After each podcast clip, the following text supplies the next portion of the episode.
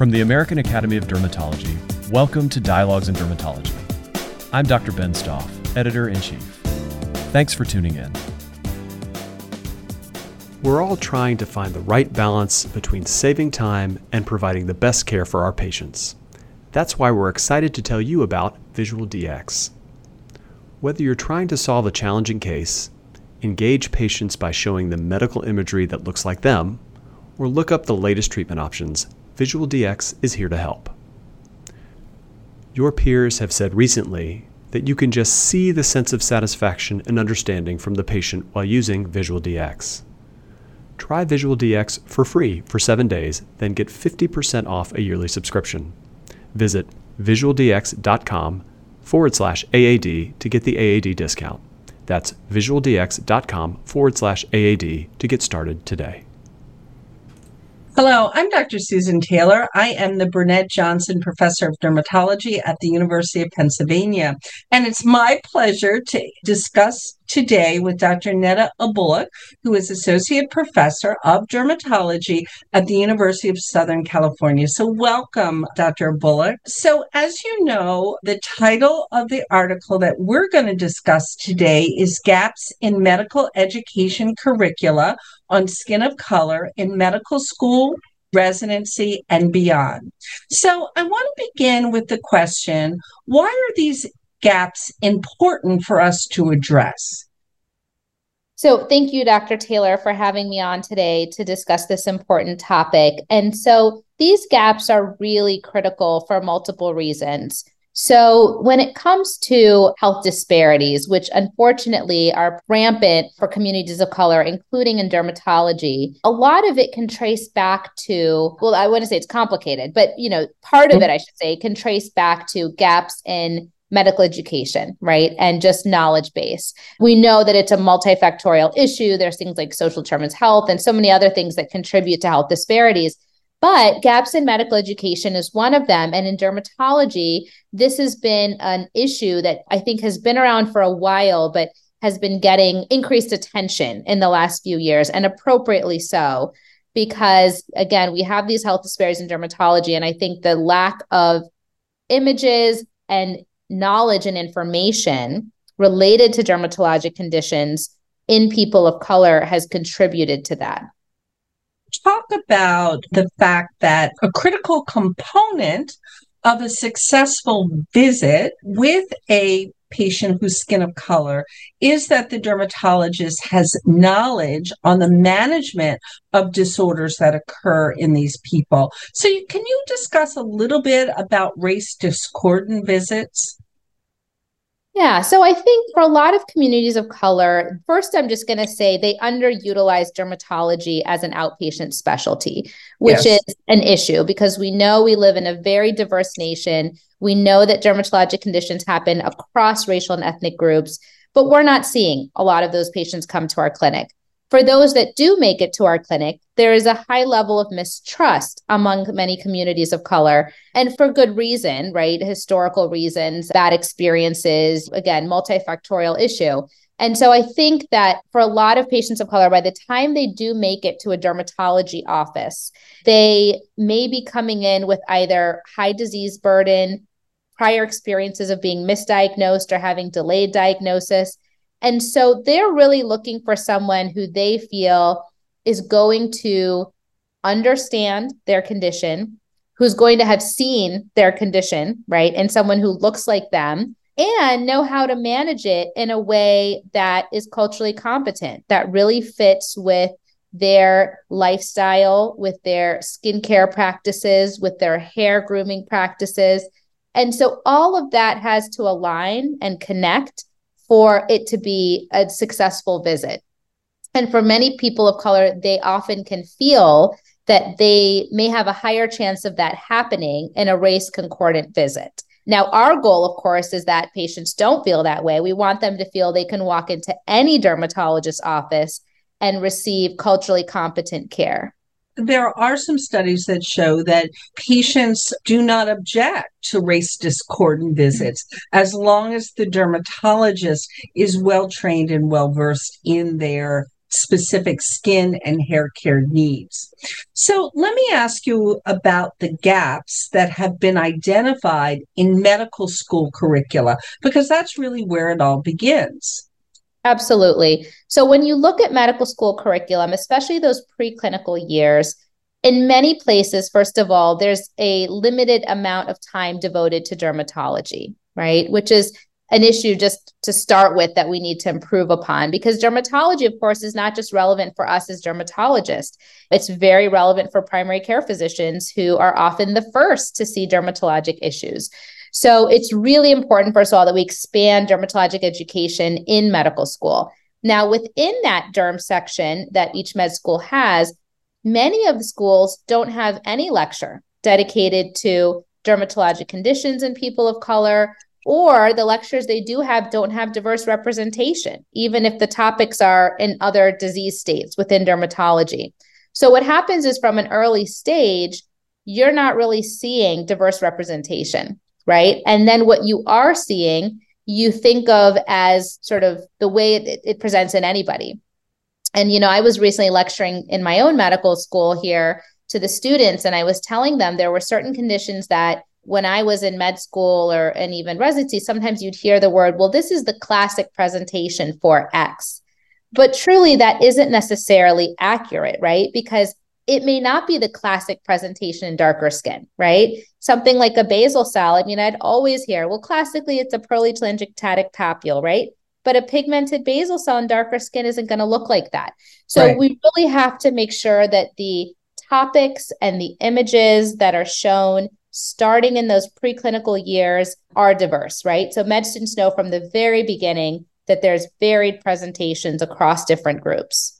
And you talk a little bit about in the article or write about some of the resources that medical students use, like Pathoma, boards and beyond. What did you find in regard to those resources and skin of color images? Right. So, one of the things we looked into, besides the preclinical years, medical students all take step one and step two board exams, right? Those are very significant exams throughout their med school career. And so, there's many preparatory resources, both books and online question banks that students use. And we found that many of those resources have underrepresentation of skin of color, right? So, if that's defining sort of the core things that they need to know at the medical student stage and that's not reflecting appropriate diversity it just compounds the issue even further so it's really i think the responsibility of medical schools and those who are creating these qualifying exams for the boards to really make sure that these curriculums and questions are all updated so that they really are more representative so now let's move to residency programs and the materials that are available for dermatology residents. What were your findings in regard to those groups? So, you know, in derm residency, there's usually several textbooks, which are the main textbooks used to build the curriculum for the three years. And studies have been done looking at the imagery within those textbooks and found that again across the board there tended to be um, significantly less percentage of images in skin of color so that's one thing that i think now has garnered more attention and i expect that in future editions i think we're going to see improvements in sort of the diversity of images there are many residencies i should say that also may not have a more formalized skin of color curriculum or rotation or just maybe in a location where the population is not as diverse. And so, again, those residents, if they're not getting exposed in the teaching and they're not seeing those patients, again, may end up not having that exposure and education as well. And so, I think, you know, residency programs have to be very intentional with making sure that that education is incorporated in the formal didactics, particularly if it's a location where people aren't seeing diverse patient populations? Now, there are some books, textbooks, and atlases that are devoted specifically to skin of color populations. What is the role of those particular periodicals and books? So I think those books are critically important in being incorporated into residency curriculum along with those other textbooks that we've been using, right? Because they provide a deeper dive into these conditions and presentations that we're talking about.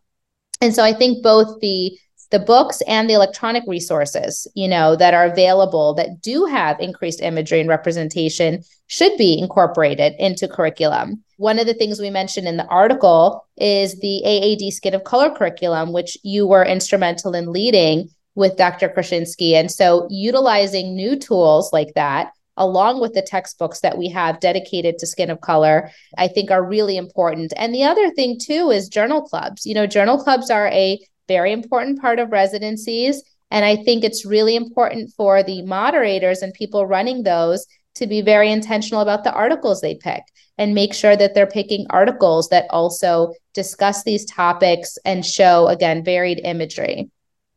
What's the specialty of dermatology doing in regard to continuing medical education for our colleagues?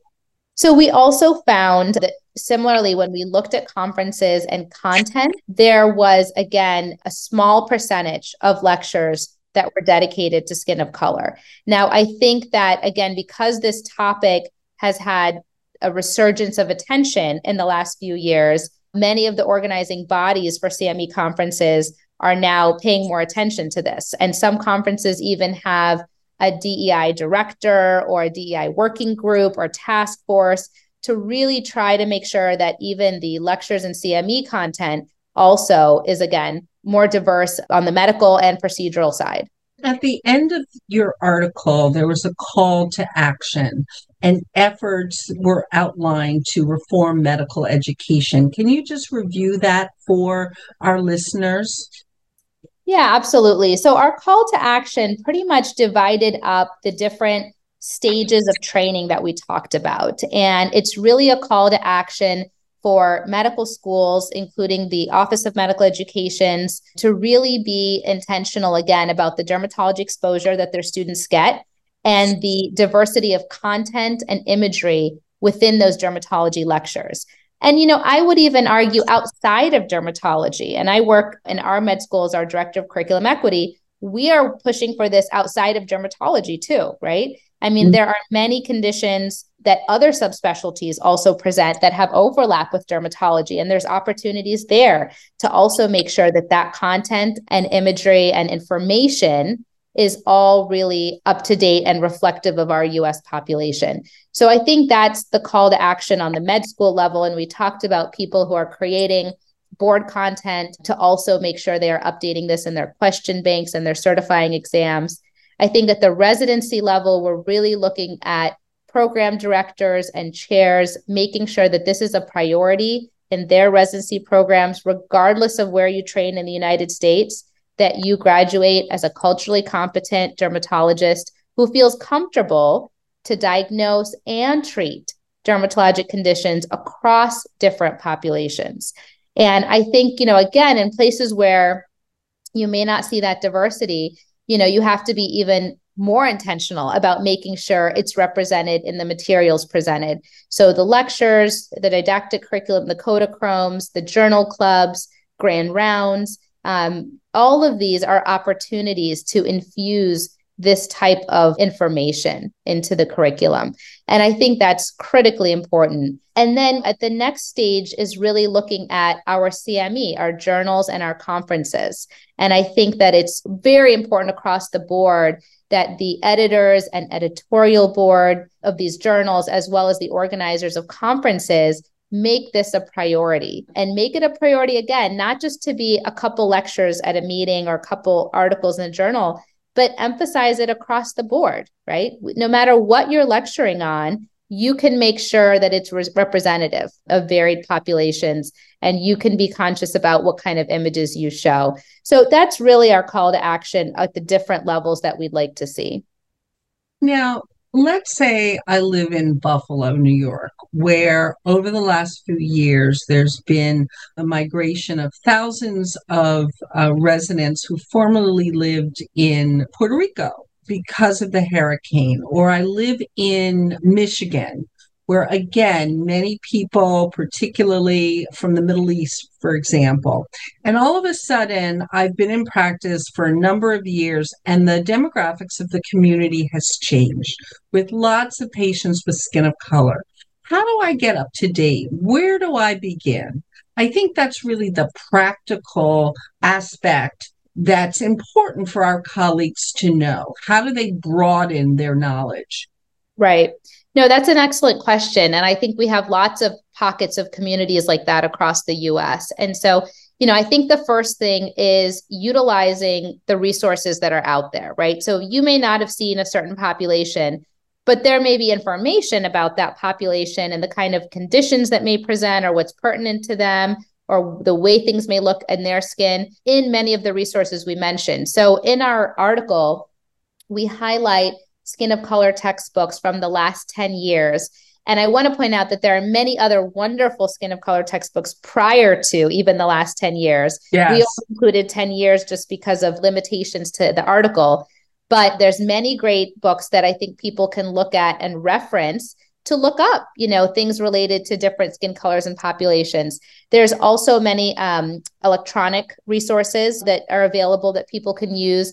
And then I think also just having conversations with those populations, getting to know them, getting to know what's pertinent to them, their lifestyle. You know, sometimes there are religious things that are pertinent to them or cultural. It just can vary depending on your subgroup that you live around. And I think just literally asking people about their daily practices, what they use, what they don't use, what they like, their beliefs. Mm-hmm. That's how you develop cultural competence, right? And then you incorporate that with your scientific knowledge and evidence based medicine to really provide recommendations that can work for that patient. But Dr. Elbuluk, I want to thank you for broadening our understanding regarding gaps in regard to skin of color education and really practical tips and ways in which all of us at all levels of learning can really come up to speed to serve all of our patients with excellence. So thank you for being with us today. Thank you so much, Dr. Taylor. I want to thank the JAAD for allowing us to do this CME on such an important topic, which we feel is relevant to all practicing dermatologists and trainees and medical students. And I think, you know, as you alluded to, we are all lifelong learners. So we are always continuing to improve upon our knowledge base so that we can really deliver the best care to all patients. So thank you for having me. Great. We're all trying to find the right balance between saving time and providing the best care for our patients. That's why we're excited to tell you about Visual DX. Whether you're trying to solve a challenging case, engage patients by showing them medical imagery that looks like them, or look up the latest treatment options, Visual DX is here to help. Your peers have said recently that you can just see the sense of satisfaction and understanding from the patient while using Visual DX. Try Visual DX for free for seven days, then get 50% off a yearly subscription. Visit visualdx.com forward slash AAD to get the AAD discount. That's visualdx.com forward slash AAD to get started today. Thanks again for tuning in to another edition of Dialogues in Dermatology. For more dialogues, subscribe to us through the website of the American Academy of Dermatology, then link your subscription through your favorite podcast app. Remember, the subscription is free for residents. New podcasts are released each week in addition to free special bonus episodes. You can also listen to dialogues online through the AAD website. Thanks again for listening.